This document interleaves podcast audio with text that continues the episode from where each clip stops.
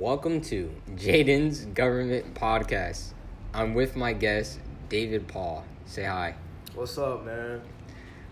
In today's podcast, I will talk about the move of politics to radical ideologies, a House of Representatives that does not grow in members even as population grows, and much more.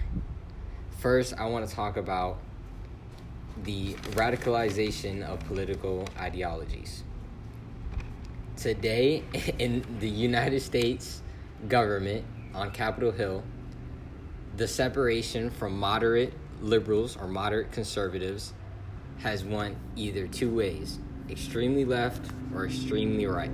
There no longer is a large amount of voices of reason in the House of Representatives or in the Senate. This is leading to political polarization, leading many Americans to to align politically instead of first identifying as an American. On top of this, the House of Representatives does not grow and members even as population grows, staying constantly at 435 since 1913 even though the US population has grown from a population of 97.2 million in 1913 to 328.2 million in 2021. What this creates is a Congress and a seat of government that is not representative of growth in population that leads to districts overrepresenting with only one vote or voice of reason in the House of Representatives. Which this also leads to is an unstable government where the people's voices are not being heard through their elected officials. The lack of moderate politicians or even a moderate centrist party is a consequence of the House of Representatives not growing in numbers. This leads to politicians having to choose two ideologies, liberal or conservative, without having the ability to be more moderate and centrist in their views, which in reality, there is over 140 million Americans who align as moderate or centrist. But there is a much smaller amount of Americans that get to dictate the, the role of government instead of everyone else.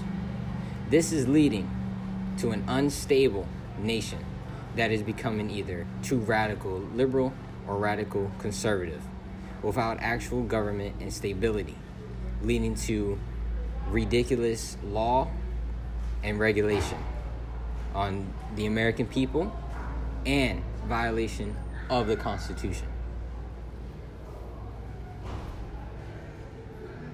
Blaming of political colleagues and not the whole system of government instead is one of the main problems of Capitol Hill today. Many times, politicians will blame each other instead of themselves.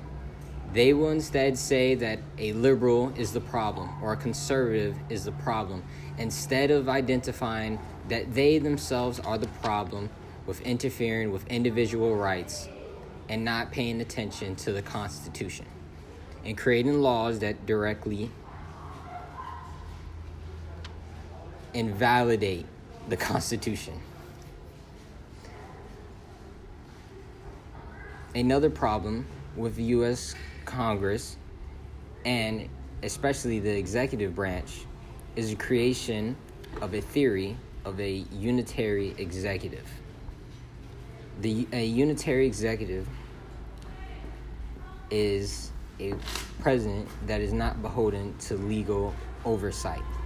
An example is Bush and torture during the war on terrorism, where he was able to invade, evade Congress as he thought he had all control over war and war laws. In doing this, we create an idea to possible presidents and current presidents today that they are above the law and that anything they do must be legal a two party system in this country that is focused only on the security of their two party survival is the dying blow to our country. These two parties are very alike, especially when it comes to the economy. They do not really believe in overregulation, nor do they really believe in over over creation of laws. These two parties are solely different on social issues, which is the number one drive, drive of Americans. Today in America, we care more about social issues than the economy. This is a first in the history of this nation. In doing this, these two parties choose one of two paths. But when it comes to the economy, they're exactly exactly the same. This creates the illusion that these parties are actually different, when in reality they really aren't. They only focus on social issues, which drives drives a wedge in between the United States of America and its citizens. Another problem with Capitol Hill today is that Congress can invade the Constitution because the con- because the Constitution uses too many broad worded broadly worded rules on the role of government, leading to the Supreme Court being forced to interpret. This is leading to violations of, for example, the first, second, third, or all 10 First Amendments, leading to violation of the Bill of Rights, leading to many restrictions on guaranteed rights on what people can say or what they can do with items that they buy. This is leading to a frustrated America that feels that their constitutional rights are being violated by politicians who only want to gain political support or control.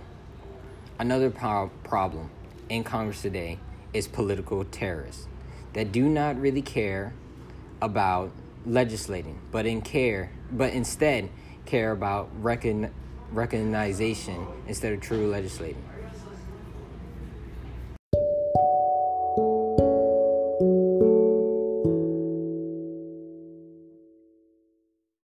Also, today in Congress, group rights are focused instead of individual right, individual rights, leading to many constitutional rights being violated based on political terrorists and an unstable Congress.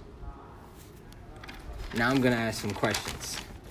David, what do you think we should do to improve Capitol Hill?